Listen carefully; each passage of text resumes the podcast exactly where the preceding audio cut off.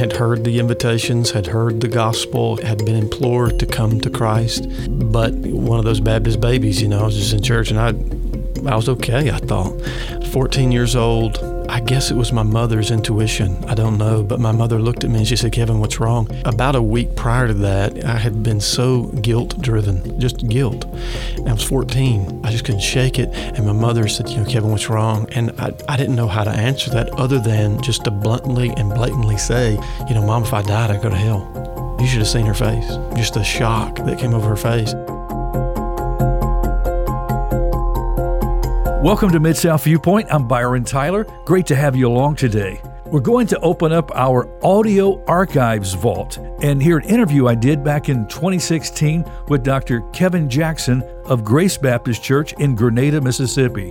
Doctor Jackson is still pastoring, preaching God's Word, and equipping his people to do the work of the ministry in and around the greater Grenada community. The content for today's show was originally aired on our weekly Pastors Forum program that I also have the privilege of hosting, Sundays at twelve forty-five and seven p.m. And let me say that we're always looking to invite area pastors on the Pastors Forum program. If you're a pastor or would like to recommend your pastor to be an upcoming guest on the show, please contact Diana at nine oh one, seven six three, four six four oh. We'll arrange a time real soon to have them on. Before we start today's show, let me remind you that Bot Radio Network is excited to welcome Ken Ham of Answers in Genesis to Tabernacle Church in South Haven, where Bishop Vincent Matthews is the pastor, this Sunday, March twelfth, at both ten a.m. and six p.m. services. Now, I realize that most of you have worship and responsibilities on Sunday mornings at your own church fellowship. Please consider bringing your high school and college students to hear Ken Ham on Sunday evening at six p.m. Tabernacle Church is located in South Haven at seventy-seven oh one U S fifty-one. Our staff will be there to greet you, and we're really looking forward to meeting you. Well, let's join now my conversation with Doctor Kevin Jackson from Grace Baptist in Grenada. I want to welcome Kevin Jackson from Grace Baptist Church way down in Grenada, Mississippi. Kevin, good to see you. Hey, thank you so much for having me. I think on Tuesdays you sojourn to our area in Memphis to Mid-America Seminary, I, I believe. I do. I do. I'm working on a uh, P H D there. A great school, great institution, great professors, administration. So every Tuesday I come up, have seminars. It's a great experience and a great time with those professors. Is it frustrating sometimes, just all the reading and all the studies, especially academic studies with the Bible? Even though it's the Bible, does it sometimes become challenging, tiring, overwhelming? It's certainly a challenge, I'll say that. Frustrating, no. I have some godly men who I do a P H D work under. So I look at them as mentors in the faith. I'm a relatively young man. They're a good bit older than I am. Although the uh, work is rigorous, what we have to do in terms of workload, I just enjoy being around those gentlemen.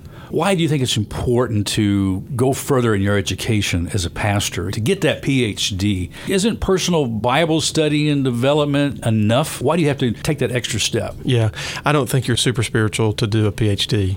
I think uh, the Bible is enough. I think prayer is enough. But for me, everybody has to listen to the Lord themselves and make that kind of call as to what they want to do with their lives and ministry. I came to a point in my ministry where I wanted to continue education. I wanted to continue growing and learning, and I thought the P H D program would be a good way to do that because you have a guide. At that level, what a professor essentially is, yeah. a guide. They guide you through material germane to the Bible. So you're studying secondary sources, essentially.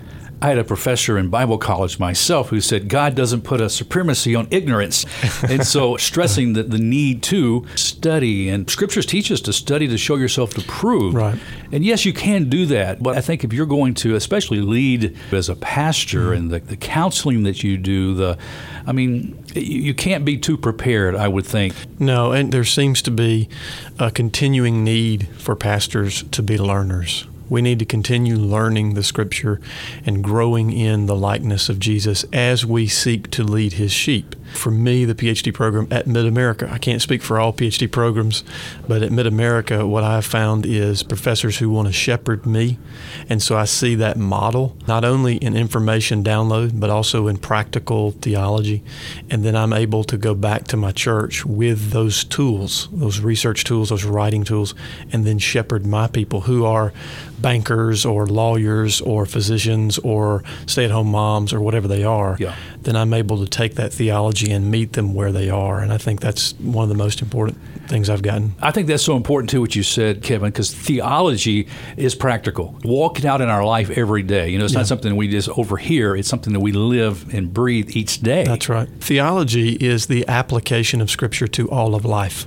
I have seen the church website for Grace Baptist Church yeah. there in Grenada. There is a, I don't know if it's a page or a picture up in the balcony. It looks to be like a, a pipe organ, something historic. Now, is that picture actually taken from Grace Baptist? It is not. You uh, fooled me. I fooled you. I thought there was this historic place called uh, Grace Baptist. Well, it is historic, but no, I love church architecture.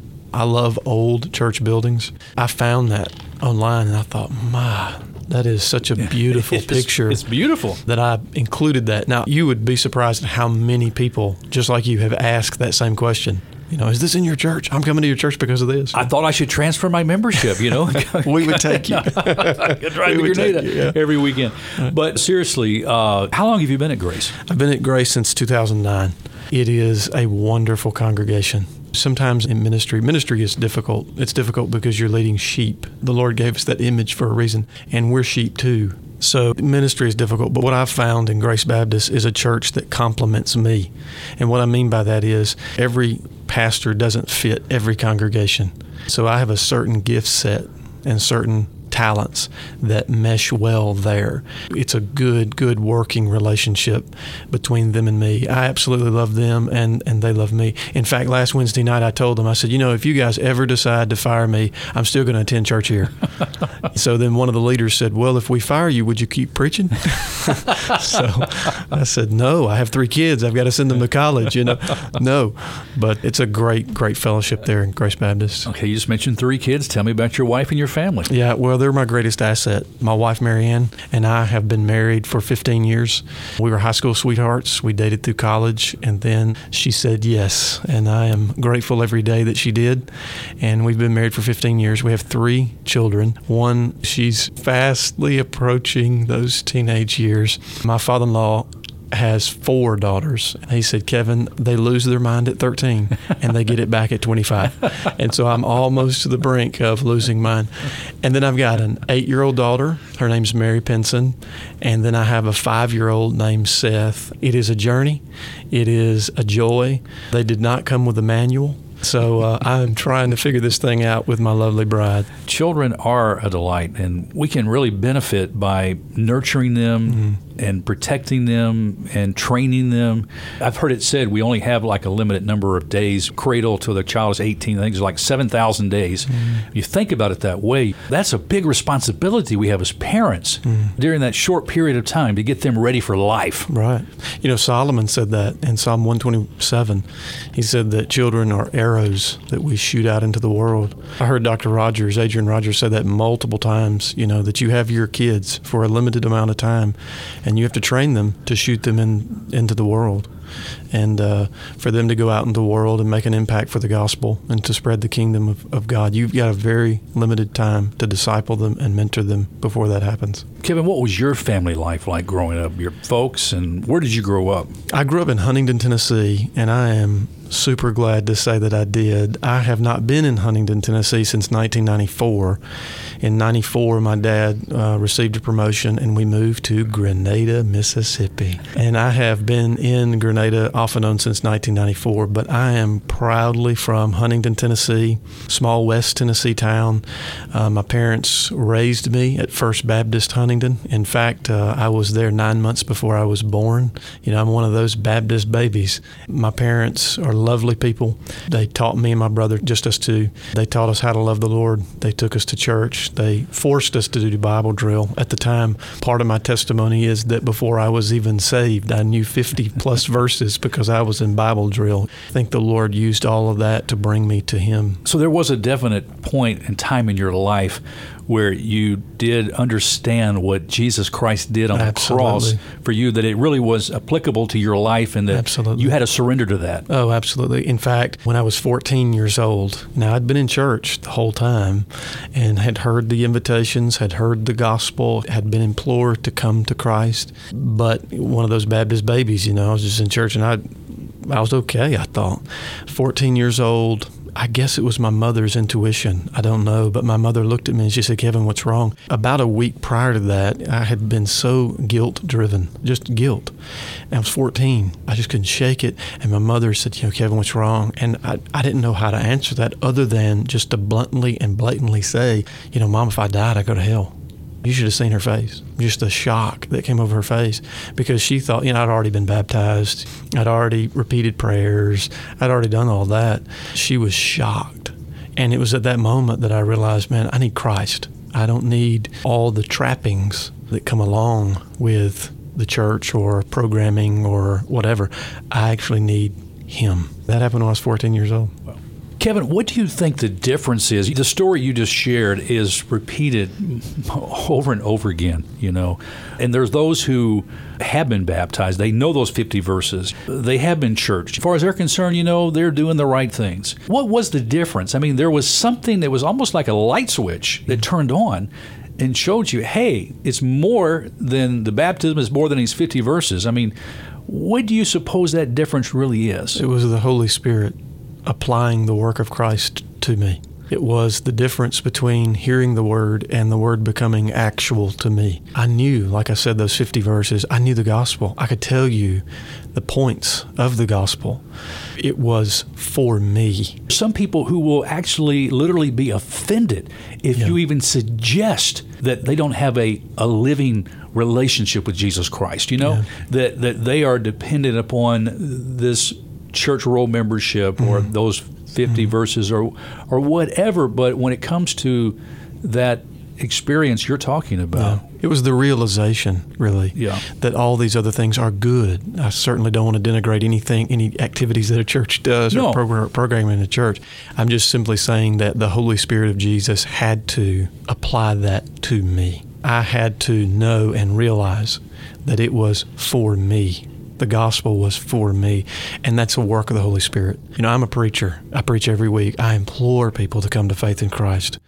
I witness to people one-on-one, and I implore them to come to Christ, but I'm well aware of the fact that unless the Holy Spirit takes the seed that I'm throwing down and He applies it to them, that they'll never understand the things that I'm saying. I would have to think that that could probably be one of the greatest frustrations of any pastor that preaches week after week and implores people week after week to come to Jesus, mm-hmm. to know Him, and to know there are people that walk out that door every Sunday that don't. that don't have that. Yeah, and for me, I've been a local church pastor for fifteen years. I started in two thousand one in local churches, and it's been a process for me in learning that I entrust my preaching to the Holy Spirit. So I'm not responsible to get you to that decision. I'm responsible for articulating the gospel in such a way that the Bible reveals, and I'm trusting the Holy Spirit to do His work, the work that only He can do in bringing people to repentance and faith in Christ. What do you like best about pastoring this church? Wednesday nights. Wednesday nights, I love preaching, don't get me wrong, and I love the people through the week, but Wednesday nights are definitely my favorite because it's an informal time where I stand up, I'm just teaching you the Bible, and you can stop me and ask questions. It's a classroom environment, really, is what it is.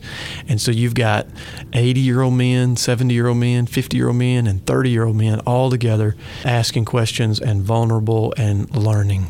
And so really, even though that you're in Grenada, and that's what, about an hour drive? That's about an hour and a half south. So even our friends in Memphis, if they want to come down for oh, know, Wednesday that. night. Yeah, I would love that. That'd be great. We have a meal at five o'clock, and if you eat the meal, you'll never come back to Memphis.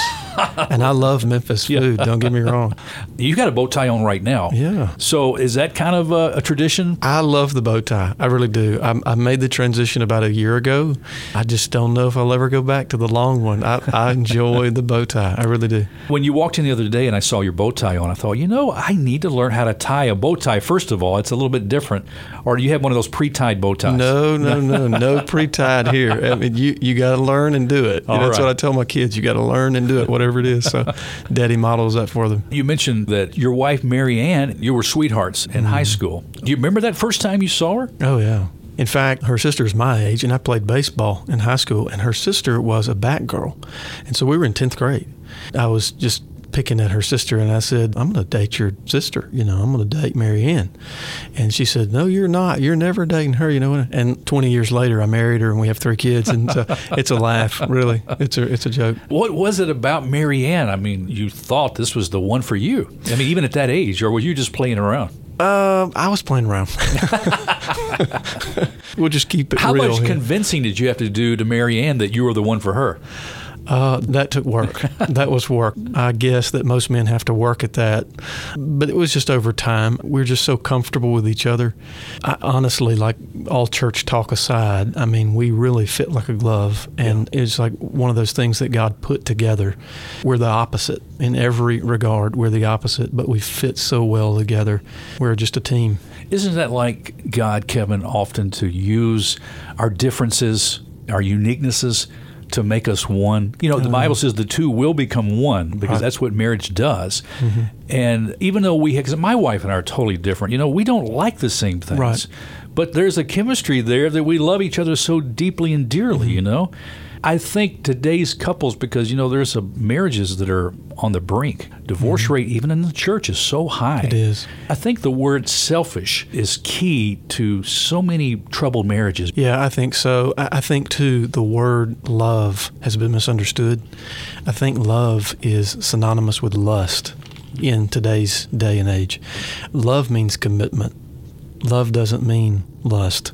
And I think people fall into lust pretty easily. But they fall out of lust pretty easily, too. And love is something that I look at my wife and say, you know, you're absolutely, positively, irrevocably different than I am. But I love you anyway. I commit myself to you anyway, and we're in this together. I think that's really a struggle today in churches and, and in young married couples' lives and thought processes. Time, too, we change. As you mentioned, I mean, Marianne has changed quite a bit. I mean, the high school girl that you met twenty-plus years ago is not the same complicated woman today. She was uncomplicated then. I'm, I'm kidding. She's going to watch and, this. And, I, you know, I and I did not mean complicated in a I bad know. sense, I too. I didn't mean that at all. I, I guess we have to learn in the process of time, of growing together, that because we change, too. I yes. mean, you know. I know her needs. There's a wonderful book, and I'm forgetting the author's name, but it's His Needs, Her Needs. And that book is a wonderful book. I didn't write it, so there I'm, I'm publicizing it right there. It's a great book that explains the differences between her needs and my needs. And once you come to terms with what she needs, then you can start providing those needs. As you said a minute ago, the selfishness is understanding what I need and only wanting what I need from her.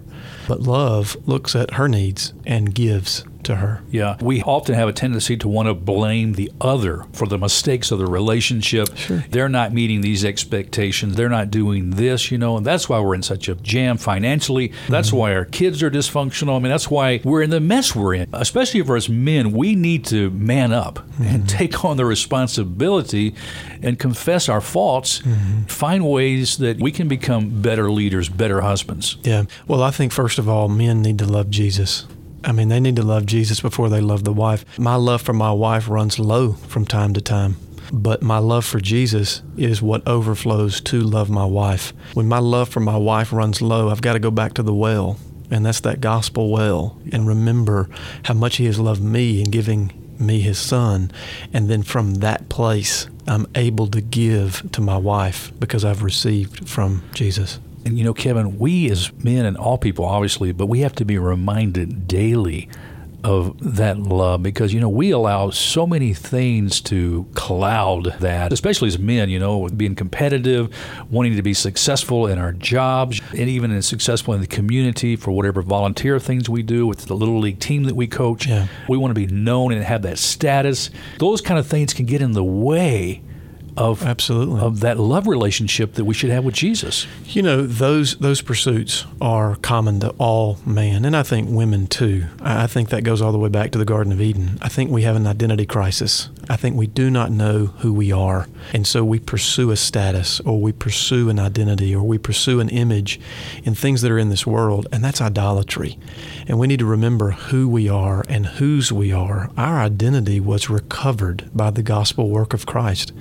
So Paul says in Galatians four, God sent his Son to redeem us so that we might become children of God. I mean, that's our status now. So we don't have to pursue a status in the earth. We got one in heaven. I'm trying to remember the reference. I just read this the other day. I think yeah. it was in Second Corinthians. I, I wished I could recall the exact reference, but Paul was talking, I know he was talking to the church at Corinth. Basically, and I'm paraphrasing this, we haven't been an obstacle to you, but your own affections have been an obstacle. We have widened our hearts, and you need to widen yours. And that's true. Your affections are misplaced. You know, that was the conclusion on the Sermon on the Mount, Matthew seven. You know, Jesus says right there, you know, lay up treasure for yourself in heaven. Most people say, well, treasure's money, but it, it is money, but it's not limited to money. We've got a lot of treasures here in the earth. If you notice right after that passage where he says, lay up treasures for yourself in heaven, right after that he says, don't be anxious. All of our anxieties in life are relative to our misplaced treasures in the earth. We're pursuing treasure. We're pursuing a status. We're pursuing an identity. We're pursuing things apart from Christ. When God has recovered and restored everything that we actually need in and through the work of his Son, Jesus. So all these anxieties, the worry and the frustration, the discouragement, the pride, all those things are merely manifestations of unbelief about the recovered identity Christ has procured for us. Is it that simple, Kevin? If it's that simple, why aren't we different? It is that simple. You remember when Jesus said in Matthew six, he says, when you pray, pray like this. And then nobody does it. Right? The latest stat I read says that eighty-five percent of people are not satisfied with their prayer life. That's eight out of every ten people are not satisfied with the way they pray. Think about that. Jesus says, when you pray, pray like this. What's the first phrase in the Lord's Prayer? Our Father. The first thing that you need to remember every day when you pray is, He's my Father. And He's our. I share Him with Jesus. It is that simple. Yeah. It really is that simple. We need to remember it every day. Go back to the fact that we're compared to sheep, and we, we know the comprehension of sheep, yeah. too. If we study them, we do have to be reminded. He knows us well. Yeah. We need men like yourself in behind the pulpits that are teaching that, that are faithful to that as leaders. But we have responsibility, too, from the pews, not on your shoulders. Absolutely. Well, we share the responsibility, yeah. really. I mean, your minister at your church should minister the word to you. And what that means is your minister should remind you of the things that you already know and believe. I mean, that's what preaching is. It's reporting the facts. Just give me the facts. Report the facts. Remind people of those truths, because God has ordained one day in seven for us to get together with other believers of the gospel and to be reminded. And then He endows certain men with the gift to stand up and to remind the congregation. And then from that, those men in the pews go remind themselves and their families all throughout the week. When you look at the community of Grenada, because you have lived there for a number of years, were raised in Huntingdon? Huntingdon. Huntington, yeah. excuse me, Huntington, yeah. Tennessee. Huntington, yeah. Tennessee. Your dad transferred there. Yeah. How old were you when you transferred? I was uh, fourteen, fifteen years old. So you've been mm-hmm. there a great part of your life, most of your life. twenty-two years yeah, off and on. Right there yeah. in Grenada. That's right. Um, what about the community there? What are some standouts? What are some highlights about the community and the people in Grenada? Well, we are a very racially tense town. It grieves me. It's one of the applications, I think, that needs to stem from our gospel pulpits in the town. We still are very segregated in many ways, and I think that the gospel says that now that we have been reconciled to God, we no longer look at each other according to the flesh. You know, that's what he says in uh, Second Corinthians five, Paul does. He says we're all new creations in Christ. And so beginning to think differently than the world has taught us to think, uh, that's one of the things that I think are going on. I have great relationships with African-American pastors in our town and uh, have networked that for many, many years. They are good brothers. They have different perspectives on things than I do. We have had opportunities in the past few years to partner together. We have twelve thousand people in our town. This past Thanksgiving, two Caucasian churches, predominantly two African-American churches, got together and we fed nine hundred fifty people. We only have twelve thousand in the town. We fed nine hundred fifty people and we did it together. And all four of us pastors said, we've got to stop this. We have to get people to understand that the gospel is not white, the gospel is not black, the gospel is red. And that's the blood of Christ, which covers us all.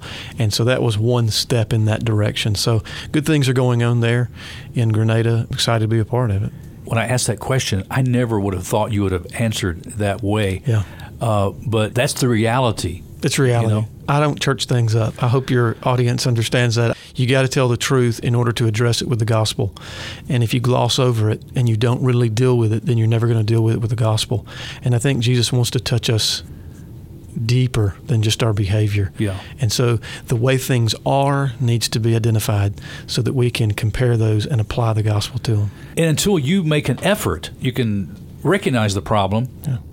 And yet until you address it, that's the pink elephant in the room, right. You know? Right.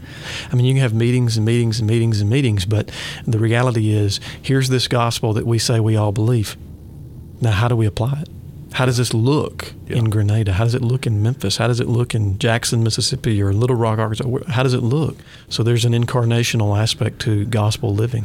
What do you want a first-time visitor who's never walked in the doors of Grace Baptist Church to experience when they come to your church? I want them to hear the promises of God. I want them to hear the revolutionary message of the gospel. And again, like I said a couple of weeks ago when we got together, I want the Holy Spirit to take that and work in them. I can tell them the facts, but the understanding comes from God. And so I want them to hear about this incredible, infinite love that God has given us in giving us His Son, Jesus Christ. Great word. Kevin, thank you so much. There is a website that you can go and learn more about the ministry of Grace Baptist. Yeah, it's g b c grenada dot org, and that G B C is Grace Baptist Church. I have visited the site, and it's set up very nicely, and as I mentioned last time, video uh, sermons of your messages. Sure. You can actually see Kevin preach right online there, and that's a real nice uh, resource. Yeah. Folks. Well, I've been told I have a radio face, so I don't know if you want to watch that or not. But uh, no, the videos are there. The men of the church said, we want to do all we can to get what you do out. We want people to hear and benefit from uh, you know, the gifts and the endowments that God has given you. Preaching style, what would you consider your preaching style to be? I guess expositional. What we do is we preach through books of the Bible. And I know that some people kind of have an aversion to that, but what we do is we try to follow the flow of thought of the book. Hey, it's been a delight to have you here. Yeah, thank you so much. Thank you for what you're doing for Christ's kingdom in the Grenada community. Amen. Thank you, guys.